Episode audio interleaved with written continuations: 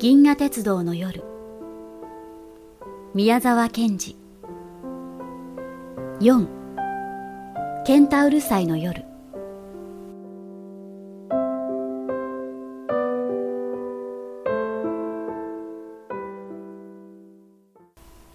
ジョバンニは口笛を吹いているような寂しい口つきでヒノキの真っ黒に並んだ町の坂を降りてきたのでした。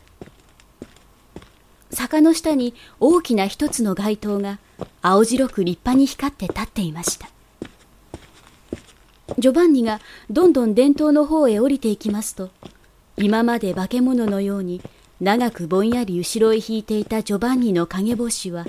だんだん濃く黒くはっきりなって足を上げたり手を振ったりジョバンニの横の方へ回ってくるのでした。僕は立派な機関車だ。ここは勾配だから早いぞ。僕は今、その伝統を通り越す。そら、今度は僕の影帽子はコンパスだ。あんなにくるっと回って前の方へ来た。とジョバンニが思いながら大股にその街灯の下を通り過ぎた時いきなり昼間のザネリが新しい襟の尖ったシャツを着て伝統の向こう側の暗い工事から出てきてひらっとジョバンニとすれ違いました。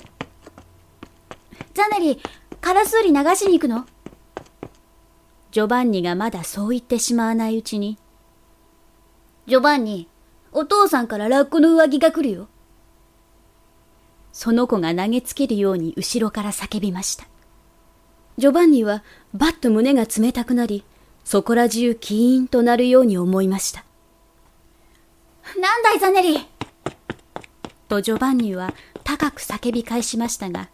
もうザネリは向こうの火花の植わった家の中へ入っていました。ザネリはどうして僕が何にもしないのにあんなことを言うのだろう。走るときはまるでネズミのようなくせに。僕が何もしないのにあんなことを言うのはサネリがバカだからだ。ジョバンニはせわしなくいろいろのことを考えながら、様々な明かりや木の枝ですっかりきれいに飾られた街を通っていきました。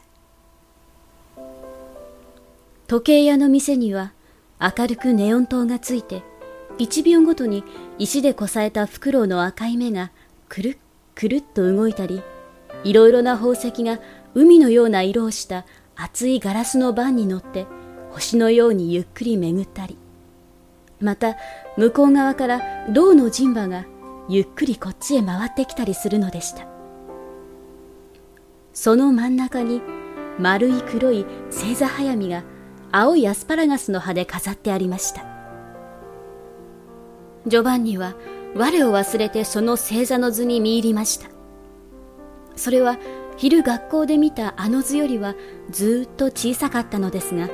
その日と時間に合わせて番を回すとその時出ている空がそのまま楕円形の中に巡って現れるようになっておりやはりその真ん中には上から下へかけて銀河がぼーっと煙ったような帯になってその下の方ではかすかに爆発して湯気でも上げているように見えるのでした。またその後ろには3本の足のついた小さな望遠鏡が黄色に光って立っていましたし一番後ろの壁には空中の星座を不思議な獣や蛇や魚や瓶の形に描いた大きな図がかかっていました。本当にこんなようなサソリだの勇士だの空にぎっしりいるだろうか、僕はその中をこまでも歩いてみたい。と思ったりしてしばらくぼんやり立っていました。それからにわかにお母さんの牛乳のことを思い出してジョバンニはその店を離れました。そして窮屈な上着の肩を気にしながらそれでもわざと胸を張って大きく手を振って街を通っていきました。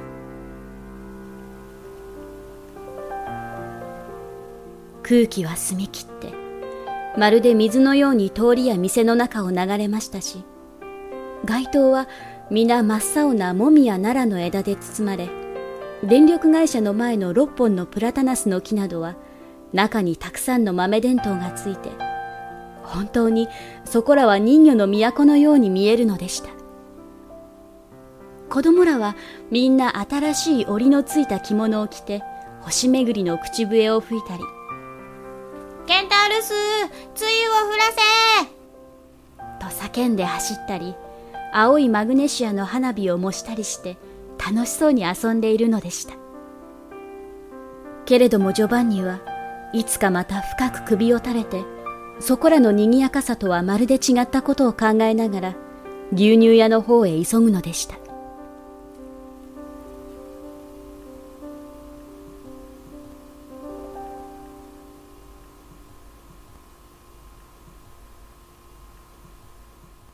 ジョバンニはいつか町外れのポプラの木が幾本も幾本も高く星空に浮かんでいるところに来ていました。その牛乳屋の黒い門を入り、牛の匂いのする薄暗い台所の前に立って、ジョバンニは帽子を脱いで、こんばんは、と言いましたら、家の中はシーンとして誰もいたようではありませんでした。こんばんは、ごめんなさい。ジョバンニはまっすぐに立ってまた叫びました。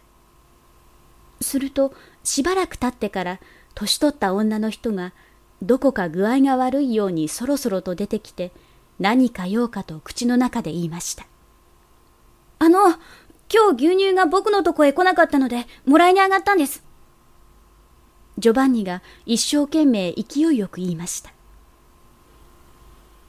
今、誰もいないのでわかりません。明日にしてください。その人は赤い目の下のとこをこすりながらジョバンニを見下ろして言いました。おっかさんが病気なんですから今晩でないと困るんです。では、もう少し経ってから来てください。その人はもう行ってしまいそうでした。そうですか。では、ありがとう。ジョバンニはお辞儀をして台所から出ました。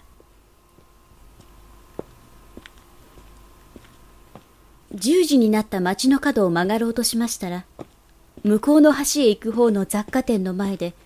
黒い影やぼんやり白いシャツが入り乱れて、六七人の生徒らが口笛を吹いたり笑ったりしてめいめいカラスウリの明かりを持ってやってくるのを見ました。その笑い声も口笛も、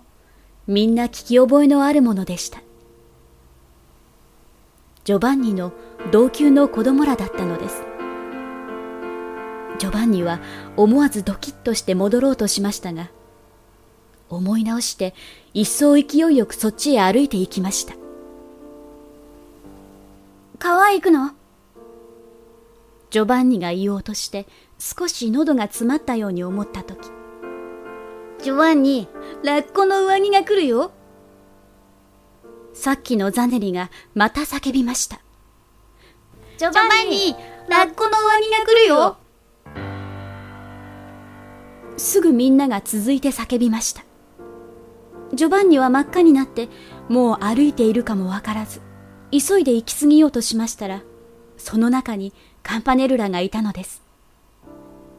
カンパネルラは気の毒そうに黙って少し笑って怒らないだろうかというようにジョバンニの方を見ていました。ジョバンニは逃げるようにその目を避け、そしてカンパネルラの背の高い形が過ぎていって間もなく、みんなは天然に口笛を吹きました。街角を曲がるとき、振り返ってみましたら、ザネリがやはり振り返って見ていました。